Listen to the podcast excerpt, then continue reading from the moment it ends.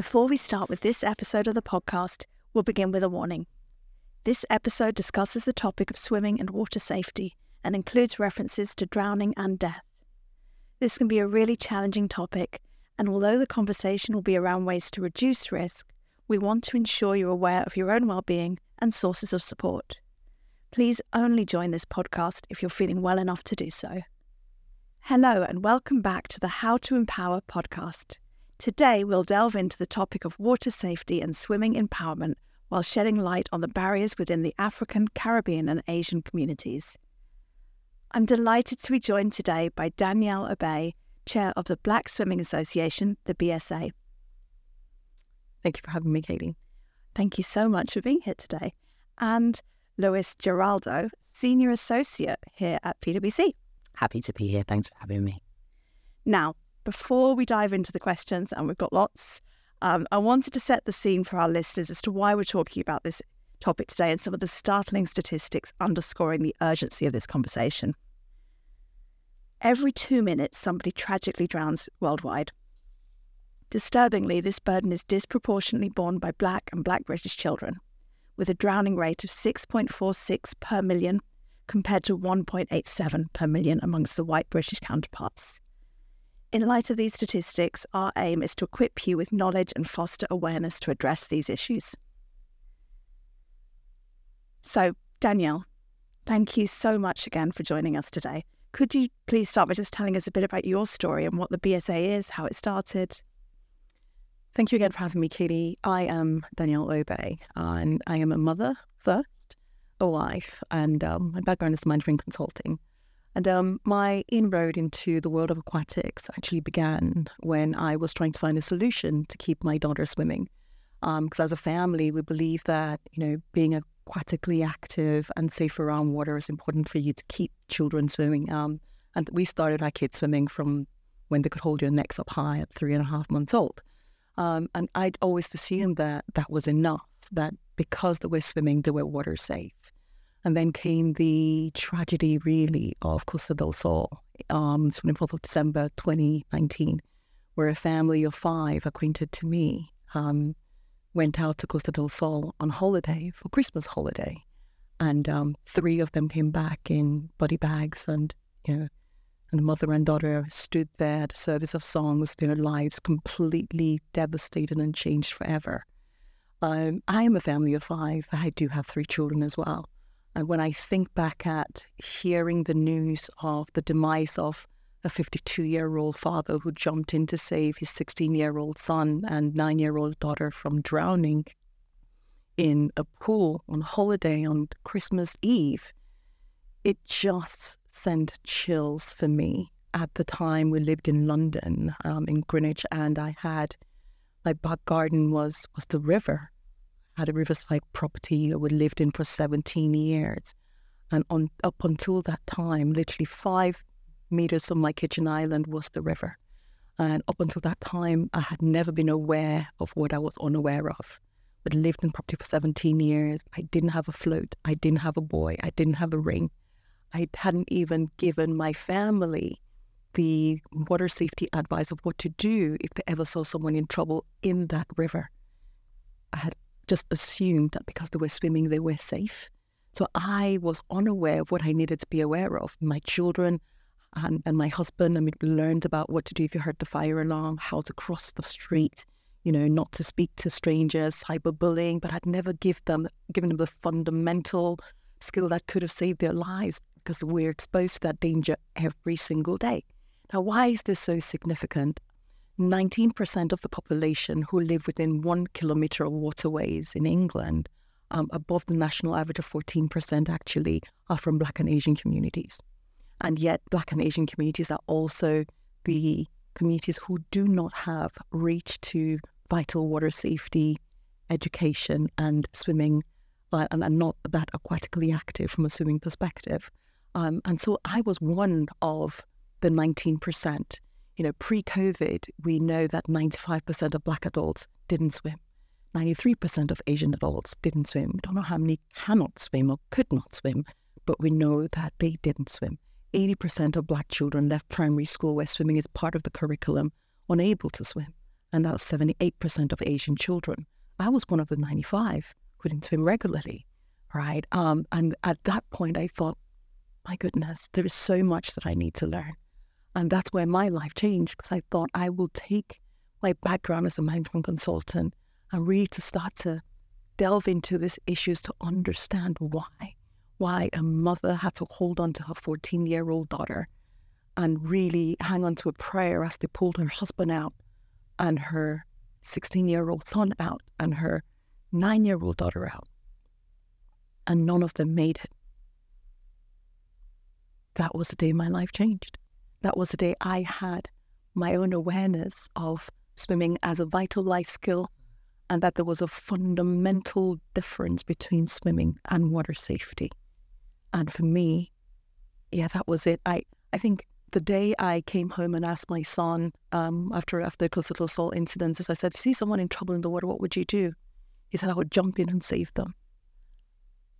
I literally thought I'd died a thousand deaths because as a mother, I hadn't equipped my son with what he needed. Actually, the fact that he could swim made him overly confident that he could get into that water and save someone. And again, it's similar to the story we heard of Jimmy, the young man who tried to save a woman on London Bridge and he lost his life. So, the vital importance of water safety and drowning prevention, and also understanding swimming, basic swimming, as an intervention is critical for all communities.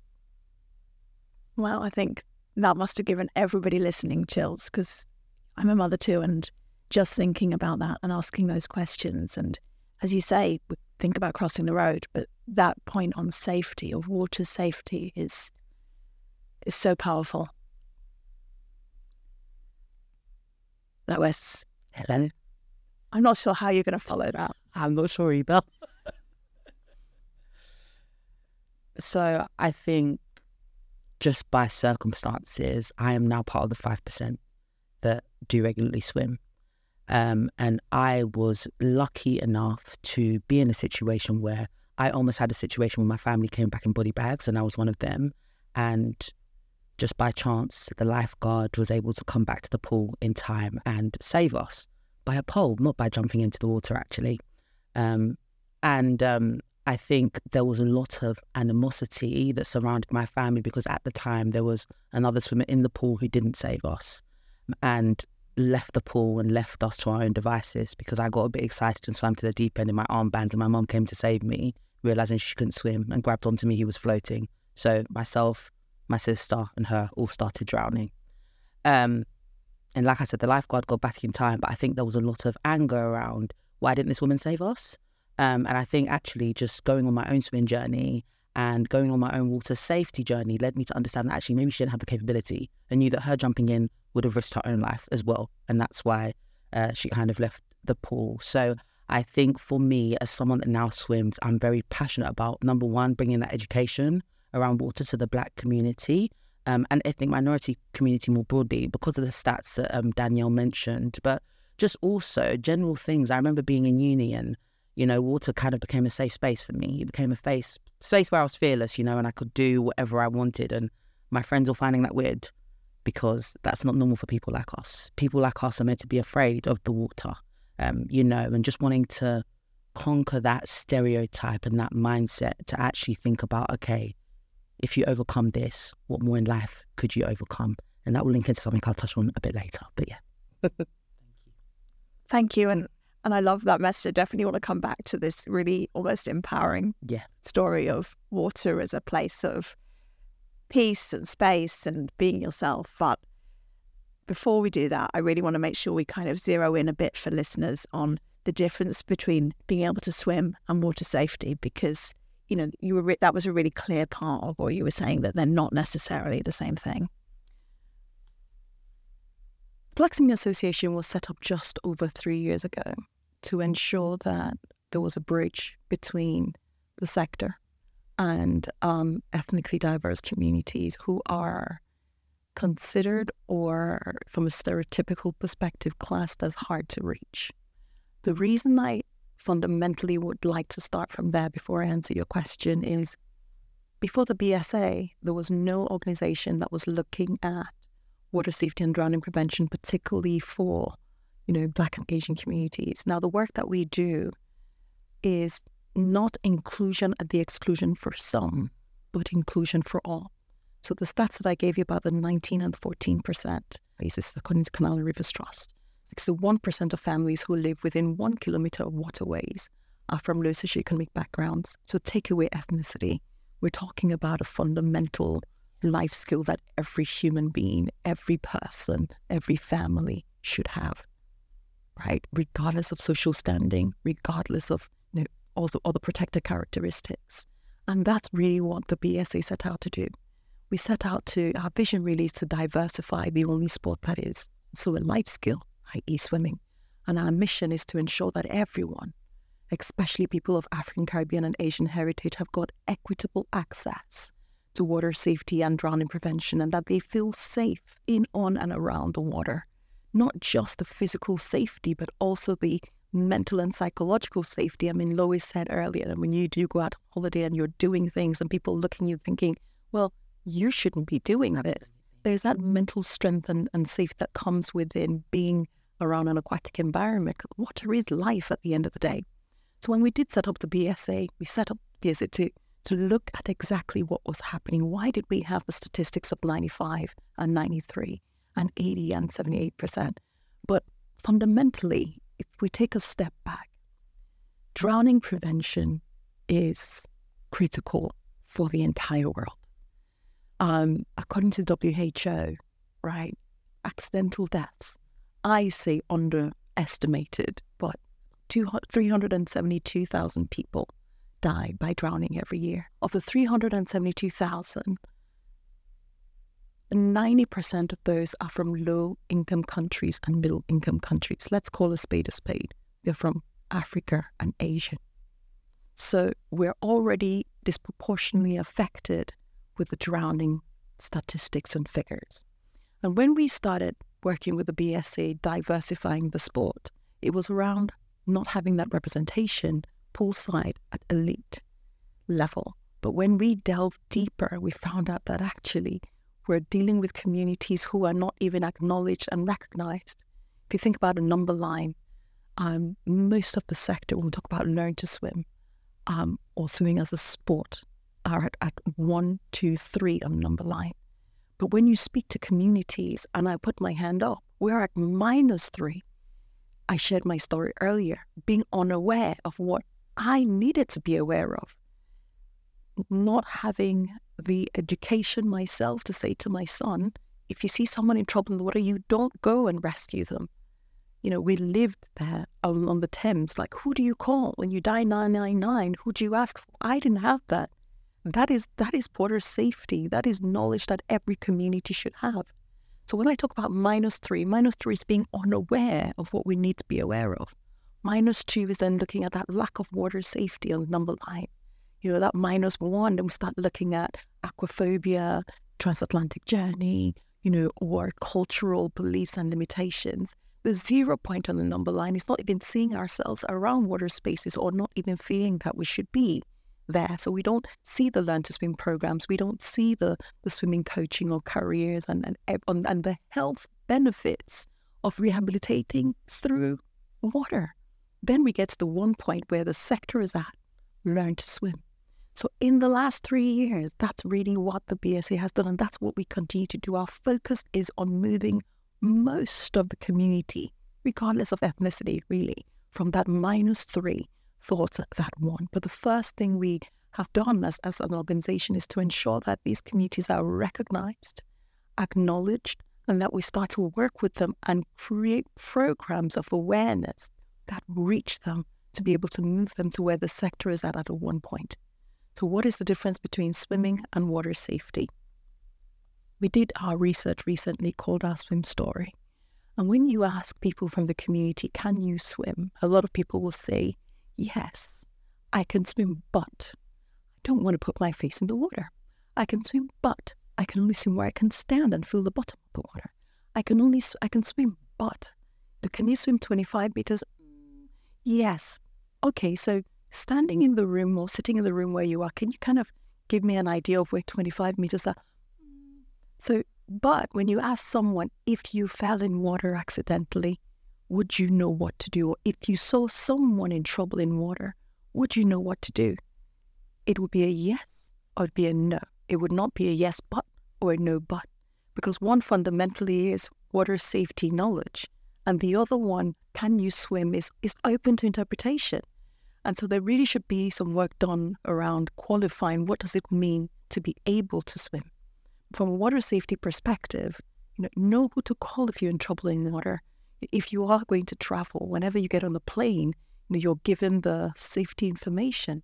Part of that safety information should also be, especially when you're flying out to a, where you're going on a beach holiday, should be the numbers to reach if in trouble in the water at any point in time, right? Um, that that is basic water safety. That doesn't even need to be put forward in the pool.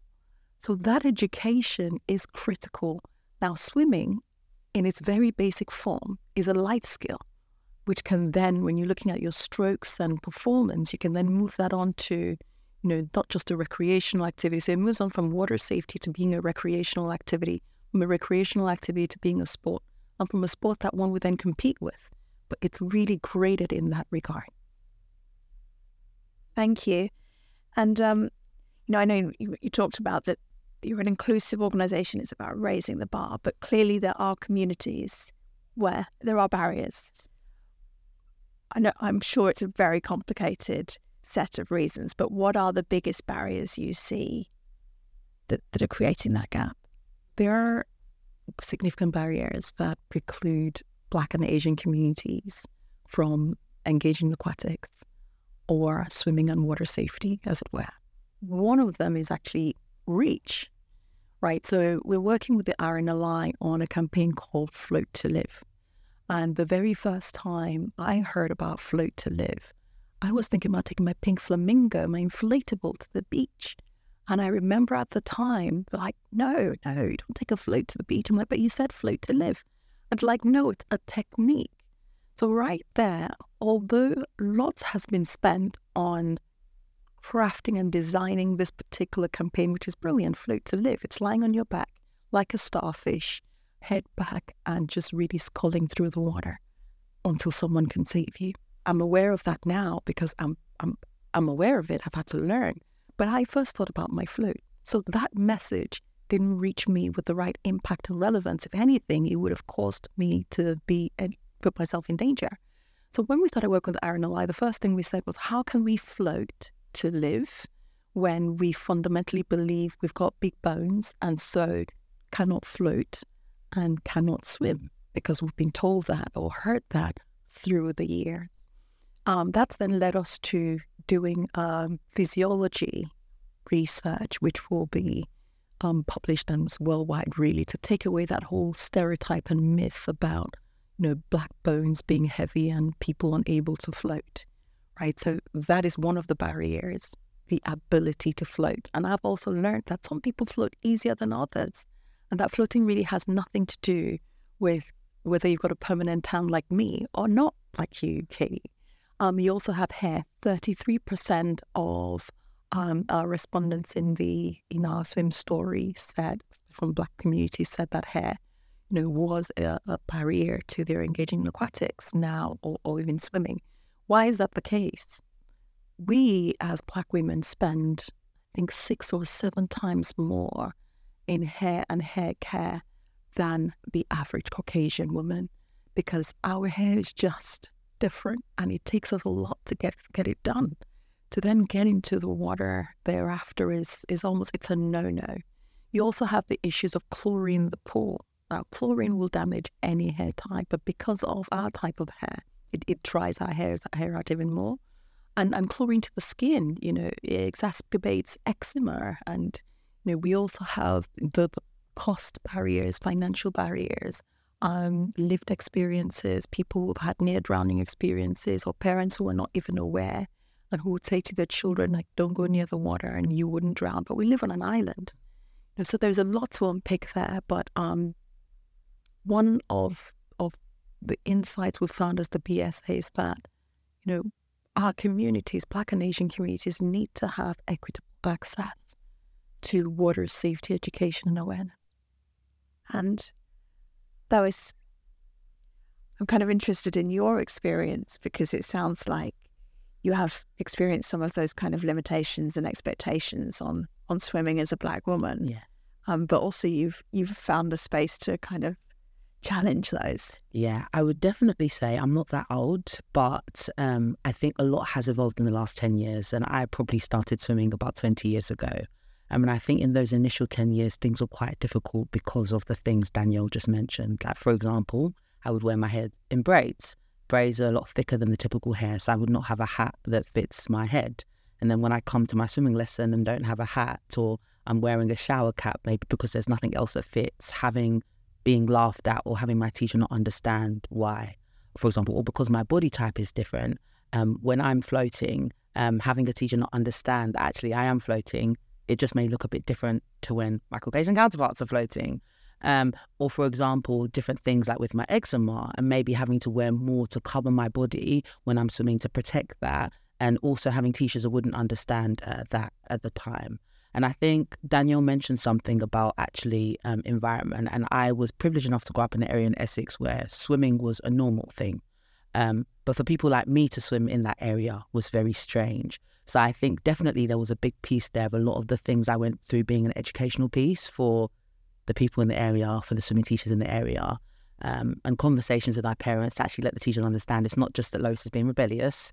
Uh, there's a reason for this, you know. And I now look, I have sisters who are about 10 years younger than me, and they can swim freely. They have hats that can fit their braids, they can wear costumes that cover their body, um, you know, and their actual creams that help to manage the chlorine uh, for eczema and things like that. So I think witnessing that evolution uh, has also been empowering. But I think sometimes the hard things in life, um, going through them and being used as an educational piece and now seeing the other side of it, it's rewarding.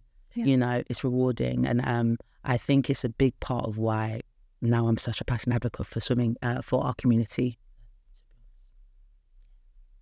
Brilliant. Thank you. And it is great to to hear that things are changing, yeah. though it sounds like there's still a long way to go. Yeah. I was looking at this question and I was thinking, I don't know if I want to ask this question because it, I was, I was, it was, it says why should organisations care about swimming and water safety? And I kind of think, well, hopefully everybody as a human should really care about this, yeah. having heard this story. But I suppose, why should organisations engage in this? What's the role that companies can play in supporting the, your charity, your message. Do you mind if I talk a bit to what we've done yes. uh, together, and then I guess you could talk more broadly about because I think it'd be a nice. Are, are you trying to disrupt this podcast? Absolutely not at all. But we piece of sorry. I'm sorry. Do you understand where I'm? I'm, I'm gonna absolutely. so, but I'll, I'll jump in for thirty okay, seconds. Cool, cool. Companies and organizations are made up of people. Yeah and they deliver services and products to people. So that's who we're talking about. And everyone needs to care about this. Everyone needs to be aware of this, what they can do, and how they can support the change that's required. Um, and I'm glad that PwC is one of those companies. And Lois is going to tell us all about it. Yes, so I was privileged enough to um, be able to go on a journey with 16 of our ethnic minority colleagues um, in the firm, and we were privileged enough to partner with BSA as to take our colleagues through um, something called the Blue Hour Program.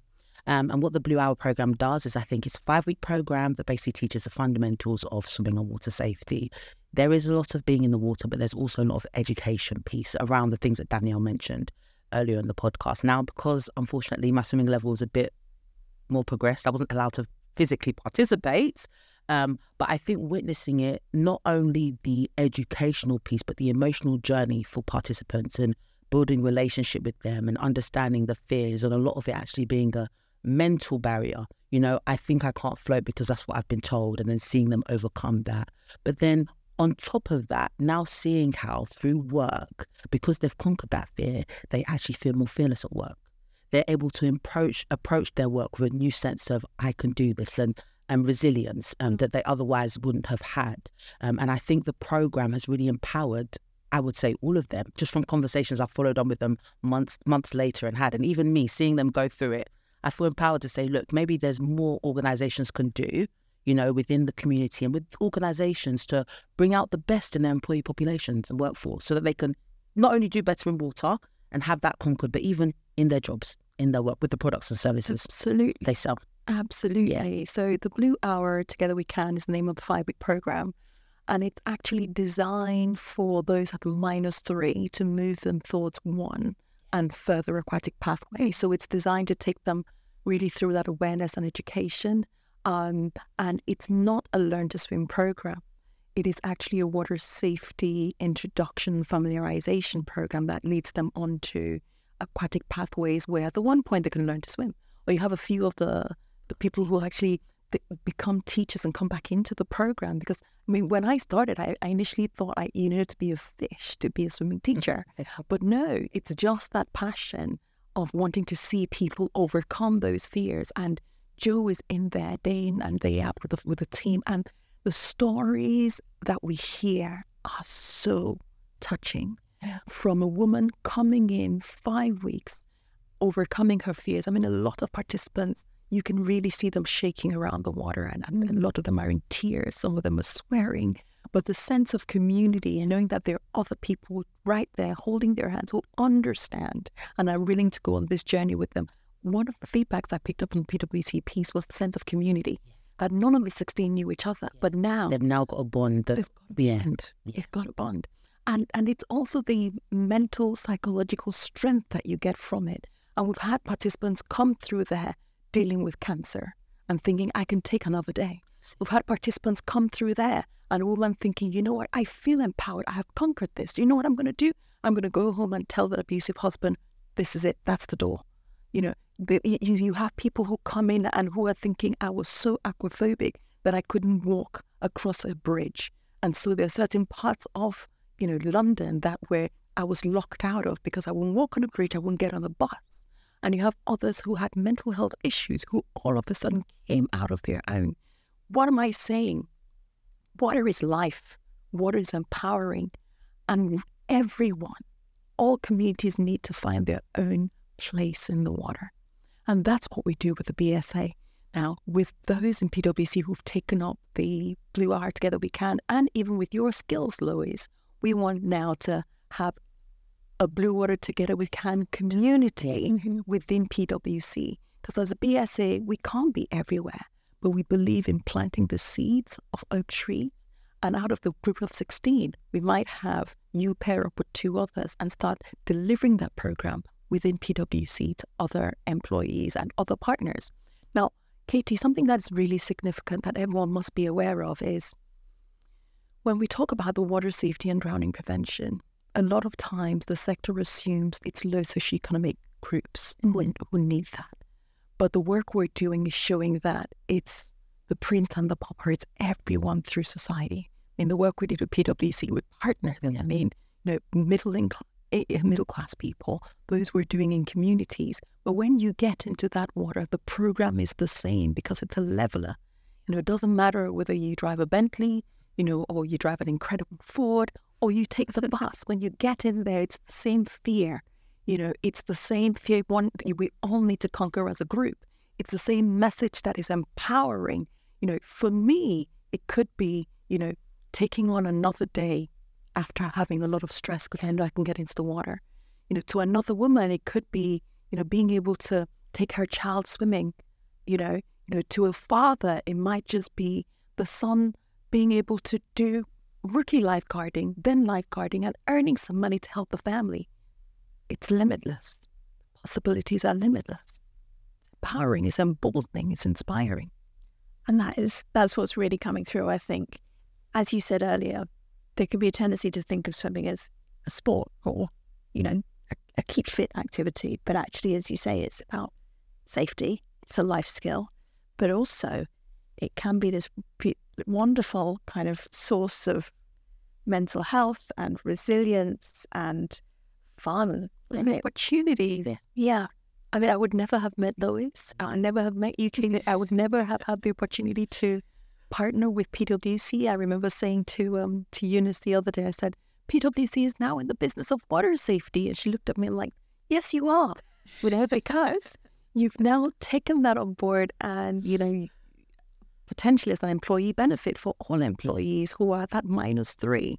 But also, you know, from, from associates to senior associates and partners, You know, everyone, when you get into that water, you are just you. It strips off all of the titles and it just labels and it just gives you that opportunity to be, right? I would never have had the career opportunity that I have now within aquatics if I hadn't engaged. So I'm sure a lot of people listening are thinking two things. One is, oh my goodness, I don't know about water safety. What do I do? Where do I go? Got a website. Does that have resources on? Where would you recommend people start their journey? So, website in construction, but you can go to www.thebsa.co.uk. You will find some useful resources or send us an email, contact us at thebsa.co.uk. But Katy, every time I get the opportunity to speak to people, mm. the first thing I ask them is if you were in trouble in the water, would you know what to do? Would you know how to float to live? If you saw someone in trouble in the water, inland water, so a canal, mm-hmm. a riverside, what would you know to do? Do you know who to call?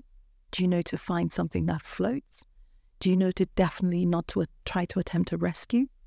And if you found yourself along the Thames and you saw someone in trouble in the water as well, when you dial 999, do you know who to ask for?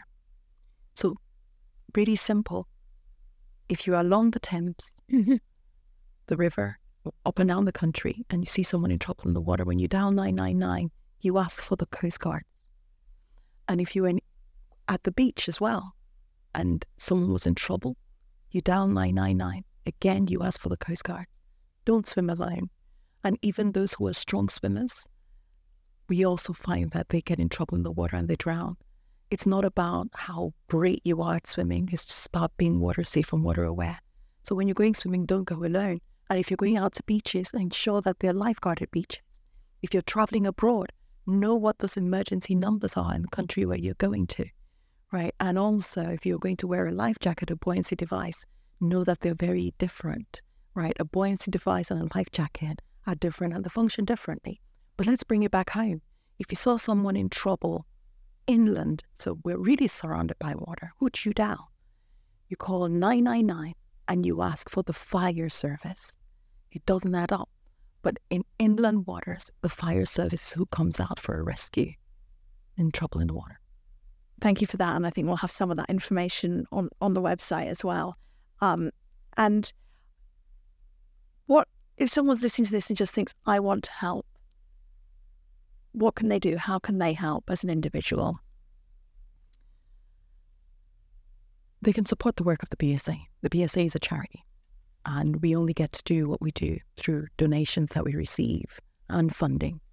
Um, so, as an individual, it's important from an awareness perspective that you are aware that we do have this issue. And next time you go anywhere near the water pool um, and you look around and you don't see a lot of people from Black and Asian communities, um, you should have that aha moment and think, you know, what can I do differently? Now, when we co-founded, when we, we co-founded the BSA, we had lots of people reaching out to us to ask how. Um, and we said, you know, be an ally talk about the work of the BSA. You know, write to us at contact us at the bsa.co.uk. You know, volunteer your expertise, you know, with marketing, comms, media, any area. It's very welcomed. But also in terms of donations, we need the donations to do what we do. Um, but more importantly, uh, speaking to large op- um, organizations and corporates would be to consider doing what PwC did, you know, where you look internally at how you can deal and empower Black and Asian communities to be water safe and to enjoy the benefits of aquatics by adopting the BSA's Blue R and Together We Can as a program that can be delivered within organization. A more detailed case study on that will follow soon after this podcast. Oh, I'm looking forward to it. Thank you. And hopefully, I'm, I'm sure you're going to to get uh, lots of organisations interested because I think it's such a powerful message and actually hearing the positive impact that it's had for, for our colleagues is amazing. There was actually one thing Lois mentioned, and the 16 who went in to do the Blue R Together We Can funded by PwC. There was also a paid forward for a community who could not afford um, to, to come on the program. So PwC did one and paid for one, which we then served to um, young girls around period, period poverty in, in Greenwich. There is that as well. Thank you so much for sharing that. It's so nice to know. Um, so we always finish our podcasts by asking our amazing guests, um, what makes you empowered? How do you? I mean, both of you have told me amazing stories about the way you've you've you've been empowered and taken action, and I would just, you know, really love to hear your thoughts on how how you how you feel empowered every day. Guess I'll go first. how do I feel empowered? I feel empowered by laying in my bed at the end of the day and knowing I've had impact, um, positive impact, and that the things I've done during the day, though mundane or not so mundane, have served the purpose. Um, I know that always when we do something that serves a purpose, we don't always see the end of what that is. But I think there is a knowing that comes with being part of something that's almost greater than yourself. Um, so I think that's how I feel empowered. when I get home every day, um, especially when I've had meetings out, and I see my daughter, my two daughters, and my son, and I know that my husband, myself, my family are safe. That is just that feeling of, wow. But it's not just my family.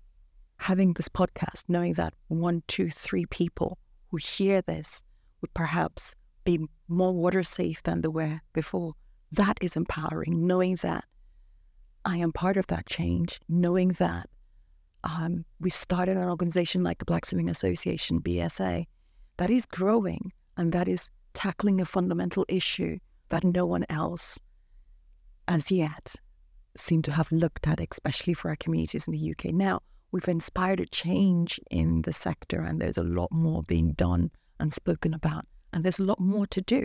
So each time I think about where we are as a BSA or where I am as an individual, knowing that I am helping to save lives, that is empowering.